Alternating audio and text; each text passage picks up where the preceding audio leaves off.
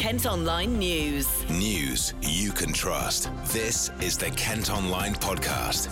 Lucy Hickmott. It's Wednesday, the 1st of May. Coming up, concerns over new theme park planned for North Kent. It's very difficult for London Resort, I think, to create a, a brand for itself in the same way that you have with Legoland, you have um, Disneyland, and that's the sort of thing that pulls people in. Hedgehogs in decline across the county. There is less habitat for them now. There's far more building. Um, new builds don't take into account that hedgehogs need to roam. And former Gills player who broke his leg twice says he never gave up on the sport. It was that bad actually surgeons at the time you probably struggle to ever play again. Kent Online News. There are concerns about whether a new theme park in North Kent will be able to attract enough visitors, as it's revealed another entertainment company has pulled out of the project.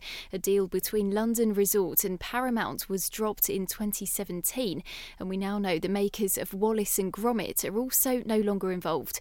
Earlier this week, we told you bosses who want to spend more than £3 billion building the park on the Swanscombe Peninsula Peninsula between Dartford and Gravesend had signed an agreement with ITV Studios.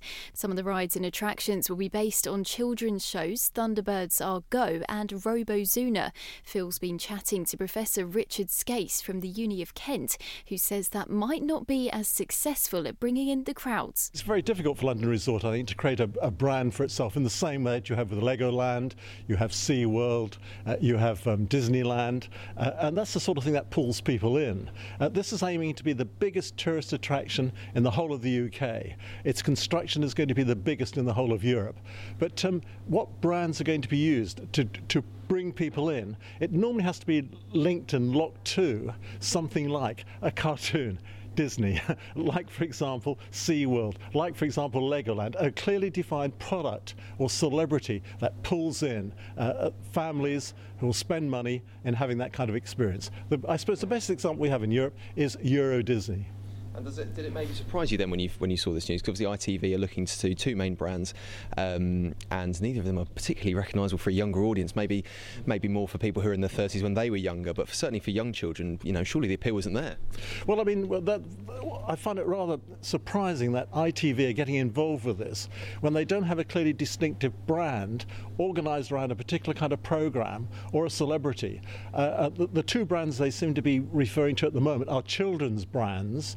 Uh, now, children's brands come and go and it's therefore and it's very expensive to, to promote a brand, to leverage a brand, to refresh a brand. And I don't think the two brands that have been mentioned so far are sufficiently strong enough to bring people to travel from quite large distances to come and watch those brands in action in terms of real life experience taken from the television screen. So of course you're not convinced. Would I be able to push you for a prediction in that case? Do you think this is maybe slightly destined to fail, or do you think you know it, there is a market for it, but maybe it won't be as popular as our as our cousins over in Paris, for instance? Since pa- Paramount has pulled out and London Resort has taken over, uh, the whole thing's being dogged with problems. It's now due to open in 2024. Um, people living in the locality are now being more and more concerned. They don't believe it's going to happen. If it does happen, they're also rather concerned about that because of the congestion, because of the lack of infrastructure, and also there's the whole issue at the moment, of course, of blight. And some businesses at the moment are suffering. So instead of this project creating 30,000 jobs, we could be in a situation where jobs are being lost because local businesses are not investing, they're not growing, because of uncertainties about this project, which still seems to be very much up in the air uh, uh, uh and about which there seems to be a lot of secrecy and a little kind of detailed factual information. You can watch our video reports on the story on Kent Tonight on KMTV. Kent Online reports. Elsewhere today, a school in a Kent village was forced to close earlier following a ram raid at a petrol station. A cash machine was stolen from the BP garage on Rye Road in Hawkhurst in the early hours of this morning.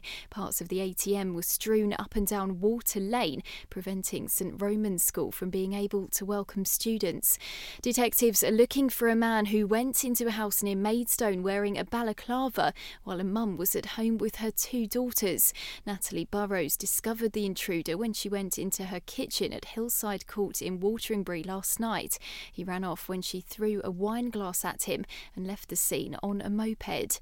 A Kent head teacher's taken on the London Marathon to raise money to buy things like pens and pencils for her school. Rachel Haitley from Joydens Wood Infants in Dartford says a funding crisis has also forced her to make some staff redundant. She completed the race on Sunday and managed to raise more than £4,000, which she says will be enough to support the school for half a year. Kent Online News. Now, it's feared a drop in hedgehog numbers could affect biodiversity, as it's claimed most children in Kent have never seen one in the wild. Figures from the Kent Wildlife Trust show fewer than a thousand were spotted in the county last year, and experts say numbers have declined by a third in the last 10 years. Annette Risley works at Folly Wildlife Rescue in Tunbridge Wells, where they look after injured or unwell hedgehogs. The reasons the hedgehogs come into us are because they've been um, either caught in garden netting, that's um, fruit netting, or tennis netting, football netting. So that's one thing people could help by making sure there's, there's not litter around. Um, and there is less habitat for them now. There's far more building. Um, new builds don't take into account that hedgehogs need to roam. Um, and so there's closed board fencing and hedgehogs have no corridor to roam anymore. As you heard there, new housing developments are being partly blamed for the gradual disappearance of hedgehogs, but there are things we can do to help them survive. Maureen Rainey is from the Kent Wildlife Trust and told us how we can encourage them to visit our gardens. Make sure you leave some fallen leaves and leaf litter underneath your hedges. In fact, getting rid of fences and having hedges instead of fences is brilliant because the word hedgehog comes from hogging the hedge, which is its original description. Um, in the old days, hedgehogs would live in the hedgerows, which is one of the reasons why they have declined so severely since the Second World War, because we've grubbed out a lot of our hedgerows. But in our gardens, we can replicate this quite easily. So we're building up these corridors for the hedgehogs to move around. The charity set up a new scheme called Wild About Gardens, where volunteers help people make their outside space more wildlife friendly. Kent Online Sport. A Kent footballer who ended up signing on at the job centre after breaking his leg twice has been telling us how he never gave up on the sport. Craig Stone was released by Gillingham under former boss Mark Stimson and suffered a severe injury while at non league Ebbsfleet. He went on to play for Dover and Maidstone and is now back at the Gills as a coach.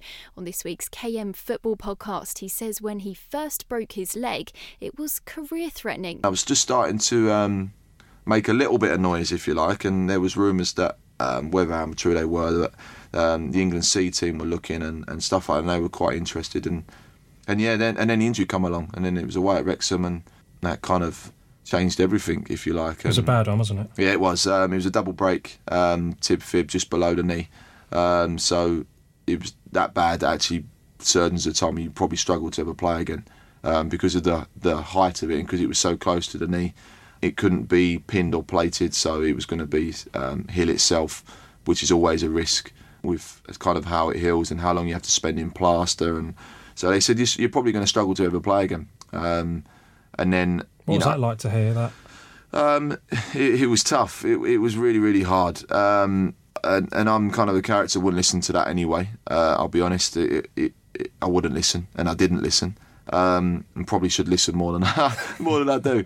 Um, but you know, when someone tells you you're not you're going to struggle to play, I just thought, well, you're a surgeon. You've never really played football, so you know we've got physios and stuff that will be able to sort all that problem out. Um, it's not until you're actually involved and once you actually sit down and and you you're sort of a couple of months into that that injury that you think actually am, am I you know actually he, he, was probably he could have been right and it, it, it, was it was horrible real horrible experience and I know you know there's there's many players that have been through it which is which is a shame that so many players have been through it you know a good friend of mine Pure you've had on here recently um, has been through it and I've kind of tried to help him as much as possible because you know it's it's a tough, tough time, and you do feel like, um, especially when you've only ever played football, um, you have to reflect on what you're going to do with your time. You know, I had to go to um, a job centre to sign on.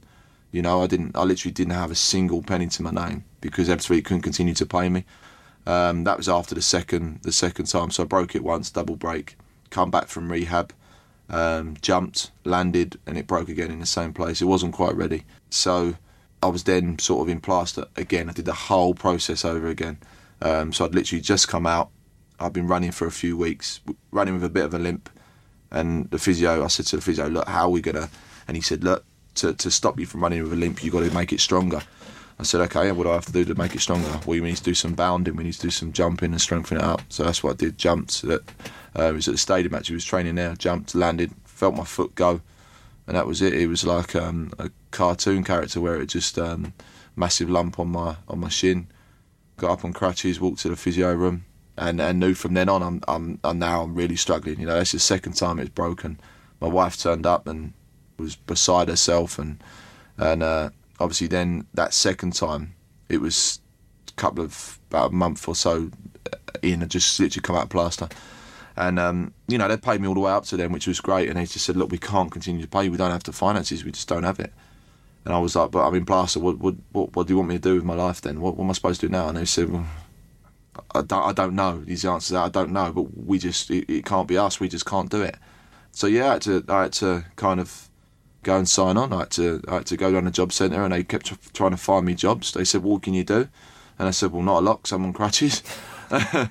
you know, and um, it was strange, very strange. They was trying to find me some jobs, and I'm thinking, well, I'm going to go and be a footballer. Once, once I'm fit again, I, I don't need any of this. Like it's, I just need me eighty pound or whatever it was. you know, that's, that's all I needed. I said, it's only what's just so I can eat, just so I can survive. You know, I just need that. Um, so they were trying to find me jobs, and I was signed on for probably I don't know three, four months until I was literally able to do some rehab. Um, and then it was kind of like I went and you know I, I, went off and did the rehab and, and struggled. Found it hard. My ankle wouldn't really move because it'd been in plaster for so long. My leg had lost so much muscle. It was it was untrue. When I took the cast off for the final time, you know, my dad come with me. and He said, "You all right?" I said, "Yeah, I'm fine." He said, "You sure you're right?" I went, "Nah." And I was sick. You know, it made me. I was I was physically sick where my leg had just felt like it was literally waving. It was just a bit of skin. You know, there was no muscle and there was nothing there. And, and I felt my leg out of plaster probably for a good maybe eight, 12 months in, in total when you look at the both together. Um, so it was, uh, so so yeah, and, and, and then you kind of I got back to part fitness. I would say I was I was able to jog. I was able to uh, literally jog, not sprint. It was more just jog, and I could pass the ball with it. Um, and I was starting to uh, to get a little bit more sort of enthusiastic back in the game again. But there were so many issues in terms of my ankle and, and different problems that were that I've had to kind of go along with. And, and and and yeah, it was it was it was tough. And I thought about giving up. I thought about not carrying on playing as you as you do, kind of thing, and and whether I could actually play. Um, but as as I say, I don't really listen to, to people when they tell me they can't. Um, and and I always had the the, the drive to go and make sure that I got back at some level. And finally, the artists shortlisted for this year's Turner Prize have been announced. Work from all four of them will be exhibited at the Turner Contemporary Gallery in Margate in the autumn, and the winner will be announced in December.